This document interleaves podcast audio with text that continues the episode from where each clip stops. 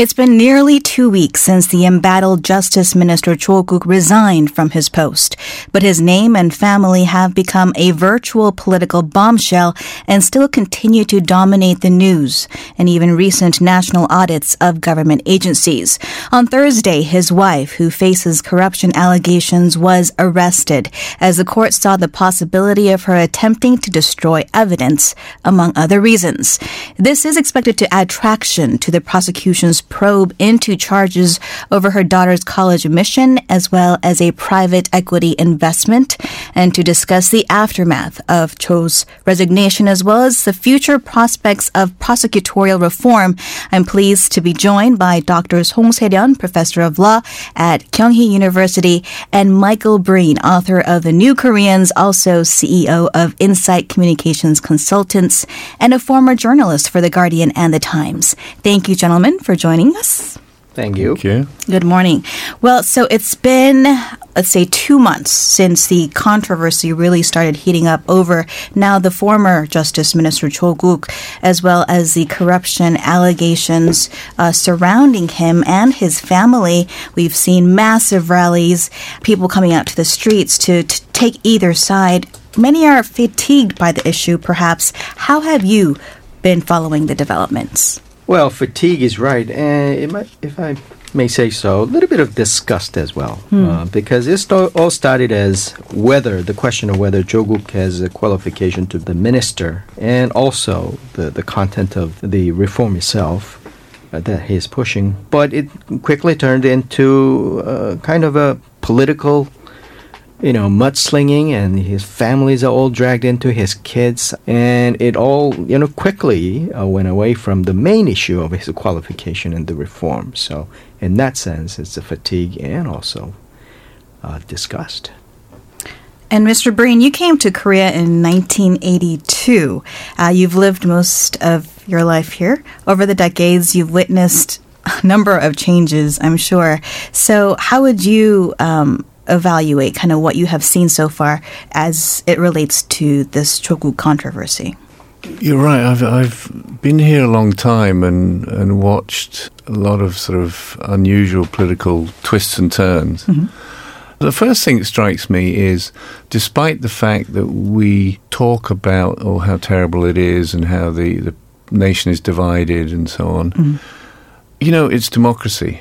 I, I, it's interesting because a lot of people said to me before Professor Cho resigned as the minister, when those big, huge protests were happening uh, on both sides of the river, one in favour of him, one against him, people saying, "Oh dear, this is terrible." Where you know society's collapsing. I actually thought this is quite good because what you've found in the last twenty years since the presidency of Roh Moo-hyun is I think people have tried to undo the result of the election.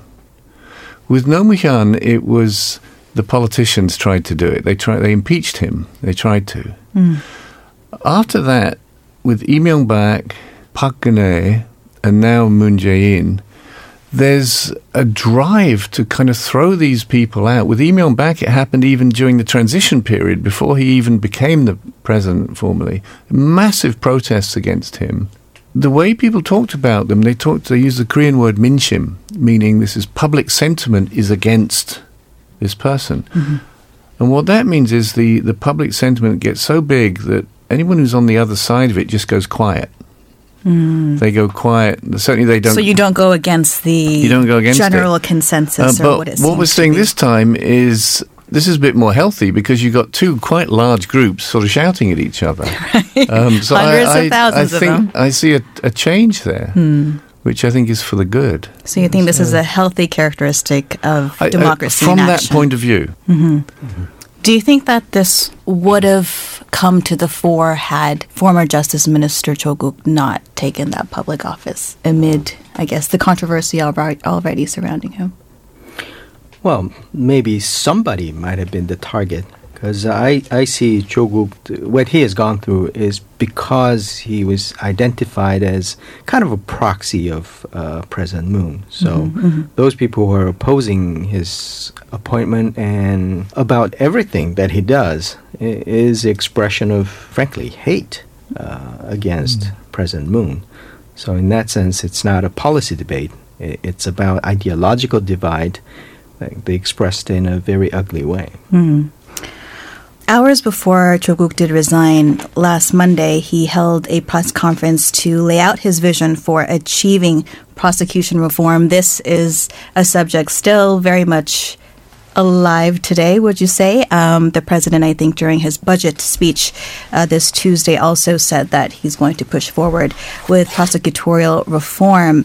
How do you gentlemen view uh, kind of this this struggle to change the strong, powerful prosecution of this country? I thought that the reform about the reapportionment of the authority of you know who investigates and who indicts, I thought there was a l- little bit of consensus even before the reform uh, measure was announced because it's been about uh, several decades actually they started talking about th- they're too powerful. Uh, So, Professor Song, could you actually give us a little bit of context about that? Right. In in Korea, the prosecutors have all the powers. All the powers. I mean, uh, they have the power to uh, start the investigation, uh, the end the investigation, and also indict. Uh, whereas in other countries, especially uh, let's say United States, uh, the investigative power is on the police, and if in the federal level, the FBI is a very specialized unit. So you have a specialization and also kind of a check and balance between the two uh, authorities in terms of how to investigate and indict in a, all those judicial systems. But in Korea, for some historical reasons, the prosecutors have all the powers at this point. Uh, the historical uh, context a little bit is that under Lee Seung-man administration, police was viewed as a very corrupted branch of arms. So they wanted to kind of put a lid on it or some kind of uh, oversight. So they thought the prosecutors uh, who went through a rigorous selection process might be a better thing. But it turned out that they became pretty subservient to whoever is in the power. So. As in the president. See. Right. So, as you suggest, the all powerful prosecutor's office is directly related to the all powerful presidency in Korea. So, it's not just their problem, it's a question of how to achieve a check and balances uh, up and down. Right. Mr. Breen, in a recent interview, you said that Korea's judicial system is the one institution that has not democratized with the rest of the country. Could you elaborate on your thoughts there? Yeah, well, I would go. I mean, picking up the, this Professor Song's theme, I would go a little bit stronger and say that the biggest flaw in Korean democracy is the rule of law issue. You know, democracy in this country, there was a moment, we, we, we like to identify moments. In 1987, huge protests, and the president agreed to the next presidential election would be direct, uh, as opposed to before it was indirect. And that's seen as a moment of democracy. But actually, the democratization of institutions is what's important, you know, the National Assembly and so on. So, uh, and that's often a bit more gradual. But the prosecution is one area that it has changed. But as Professor Song said, that structure that gives them so much power and the fact they come under the presidential, the executive authority, in other words, as the, the judiciary is not truly independent. Um, this is the big flaw in Korean democracy, and it has to change. And so, the really important question about Cho Guk was that he was the man who was tasked with doing this. Now, you can get all sort of, um, you know, if, you, if we want to now, uh, ha- having sort of looked at it from 33,000 feet, if we want to come down on the ground, we can say, hmm, yeah, President Moon. Um, so you used the prosecutorial system to jail and hound your political opponents for the last two years. Now you want to reform it. Other words, why weren't you reforming it two years ago? You know, we can say that. But we'll put that to the side. Uh, the the question I have is why is Cho Guk so integral to this reform. It suggests that it may be a very, very difficult thing to do for some reason. Resistance from the opposition and resistance from the prosecution to being reformed. Um, so some people interpret the the investigation into the Cho family as a political move by the prosecutors. You know, we, we say in Korea that uh, this sort of idea that everybody's guilty of something. Uh, the expression is you beat the coat and the dust falls out. You know, you'll find something. Right, you dig enough and the people So- around you. The, so what Choguk is guilty of is what thousands of other people are guilty of. They're just not being investigated. Hmm. And now he's gone. The question is, well, will it happen? Indeed. Yeah. That is the question, isn't it? But I it's mean, necessary. That's my point. It is it's very very necessary. And if this president can't do it, then the next president has to have a crack at it because it is the flaw in Korean democracy, in my opinion. So when you do look at this issue from 33,000 feet, uh, Professor Song, what has been kind of the movements in trying to reform the prosecution over the years, over the administrations of the past? Right. This discussion started uh, about two decades ago, and I thought there was a the general consensus that yeah, there's too much power on one organ is not good. So it's a, it's a question of whether the police is ready to get it, and also the very strong resistance from the prosecutor's office. And now, because uh, Cho-guk and Moon pushed it so far, I, I think there's a, m- a relenting from the prosecutor's office that yes, we can uh, cede some uh, powers to others. But like I said, I, I I think that that discussion, uh, substantive discussion, was totally missing uh, here. And it's very interesting that the head of the prosecutor's office is, is appointed by uh, the President Moon, and uh, he's bending over backwards very forcefully, I guess, to keep the, the in his mind the integrity of the office and to keep the power. So there's a strong uh, smell of the turf fight and kind of a, a political stand. And I, I guess the, the prosecutor's office it has to show that they're they're not being subservient to the the Blue House, even though he was appointed by the current president. But the, if that was the only motivation, we will say, yeah, okay, independence. But it seems like, yeah, he's doing it because he wants to keep the power within the prosecutor's office. So in that sense, it's it seems like a little bit tainted. So I don't want to go into too much of the details of kind of the the debate, um, but I do want to touch on uh, this issue of establishing a special agency. Um, within the prosecution, that seems to be kind of the main thunderbolt, if you will, between the ruling party as well as the opposition party. A special agency dedicated to investigating corruption among high ranking officials, including a sitting president and his or her uh, family. Uh, Professor Song, could you explain to us why this is a big issue at this point? Well, it, is a big issue, has been a big issue because of the prosecutor's office being very docile to whoever is in the power. Mm. So it's a question of independence, whether they're independent enough to look into or to investigate mm-hmm. the corruption that happens in the high places. Again, it's not just about their own capacity or the, the, the organization. It's about how powerful the president's office is, uh, because the, the head of that unit will be uh, either directly appointed by the president or uh, strongly influenced by the selection process. And Right. what is then the main opposition, Liberty Korea Party's position on opposing this? Their argument is that, well, th- you're making a unit that is like the secret police. So I think it's the the, the devil is in the details on this. I, I don't really care whether they are separated or not. If they can uh, they ensure that there's an independence to it, uh, I, I think that uh, the prosecutor's office, as they've been uh, changing over the years, could uh, achieve the same effect whether they are separated or not. So, uh, the prosecutor's office is suggesting some measure of reform. Instead of saying, well, they're doing it for political reasons, I would at least give them a benefit of doubt and look into what are their ways of achieving independence and not being influenced too much by whoever is in the power.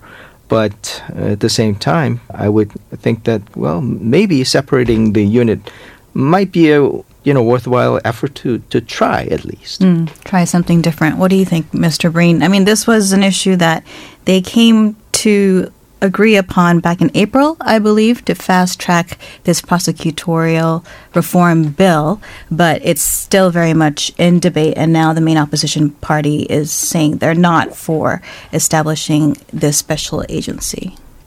I think part of the problem here is uh, I don't know if it's the nature of Korean law, which is different. Historic, you know, its root is different from Anglo-American law, where basically when investigators go into some place, they can always f- seem to find something. You know, it, it's this idea. You know, we are all guilty of something, mm-hmm. but most of these things get ignored. Uh, but then one day you get done for it, and and so the idea of having a special organization that investigates the sitting authority, I think a lot of people go, oh God, no, please don't. Because this will paralyze the functioning of government, mm. because they'll just be all crawling all over the place, auditing this, that, and the other, and then negotiating settlement, and it'll just be too much of a mess. Not because the government, there's criminality going on there, but it's more of a bureaucratic sort of interference. But on the other hand, there is a need to create, to separate the judiciary and the executive in this sense and to make them independent. If that happens, it will also stop this politics of revenge because mm. what you have, I mean, this is a democratic country, and yet uh, as each new administration comes in, these sort of virtuous heroes in the Blue House launch a corruption campaign against the previous president. And so to have an independent authority you know, and the prosecutors looking to government malfeasance would probably end that. But as I say, I think it does have it. I can see why people are concerned. Mm. And um, I wonder if you could speak a little bit more on what you had said earlier that the judiciary here in South Korea is not truly independent. Coming from an outsider's perspective, but knowing Korea quite well, how do you think um, we could reform Korea's judiciary and well, prosecution? I, uh, not only am I an outsider, I'm also not much of an expert on law. Uh, so I look at these things as a journalist might. And the two things I see are one is the ability of the presidential Blue House to direct the prosecution. Um, I don't know how it works in other countries. Um, do you have a minister of justice appointed by a president who presides over police prosecution. I, am not sure how this works, but that gives a president a, a sort of a, a, government, if you like, a controlling authority over the judicial system. The other way is that within the prosecution there has always been a unit. Essentially, this is a unit where the president's aide could ring them up and say, "Hmm." You know that guy who used to be the minister of this in the previous government, we think it might be worth looking into his whatever. Mm-hmm. And so off they go. And uh, think now, Roh Moo-hyun, who was uh, president four presidents ago, 20 years ago, he stopped this. And he knew what this meant. This, this is undemocratic. You're inviting me to abuse my power. And he stopped it. His successor, Lee Myung-bak, um, merrily brought it back again. It's been a temptation, even for, for Democrats who've become presidents, it's been a temptation that so far only one has managed to resist. So that's, that's, that's one thing. The other thing, touching on what Professor Song was saying, why is it important to separate these powers investigation, you know, police and so on? I agree that the police are not really ready for it now. Mm. I mean, they spend half their time managing street protests and traffic and stuff. But look at it this way if you spot a crime, you read in the newspaper, so you get a hint and you start pursuing a crime, and you're responsible for the criminal eventually going to jail or not. In the investigation period, you're tempted to be a bit harsh because you have a stake in the end result. Right. If you're if the police do that bit and then when they've done their investigation, they say, look, we got a criminal here. We looked in there. Here's all our information. We'll hand it up to the prosecutor. And the prosecutor goes, hmm, okay, should is this? Uh, could we win this or not? Is this a case? If you divide up that process, you remove the uh, likelihood of, of human rights abuses, and you, you just make it more fair and more just. Mm. Because let's not forget, even though these suspects are paraded in front of the cameras and stuff like that, somebody is innocent in a democracy until a court rules at the end of the process that they're actually guilty.